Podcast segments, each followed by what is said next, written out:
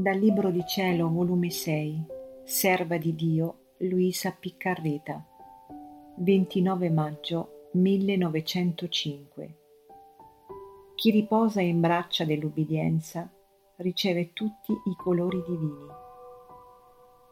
Questa mattina nel venire il benedetto Gesù si è gettato nelle mie braccia come se volesse riposare e mi ha detto, così l'anima deve riposare nelle braccia dell'ubbidienza, come un bambino si riposa sicuro nelle braccia della madre.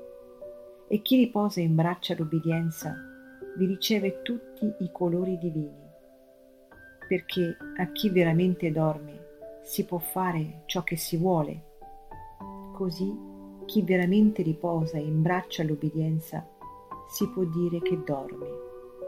E Dio vi può fare all'anima ciò che egli vuole.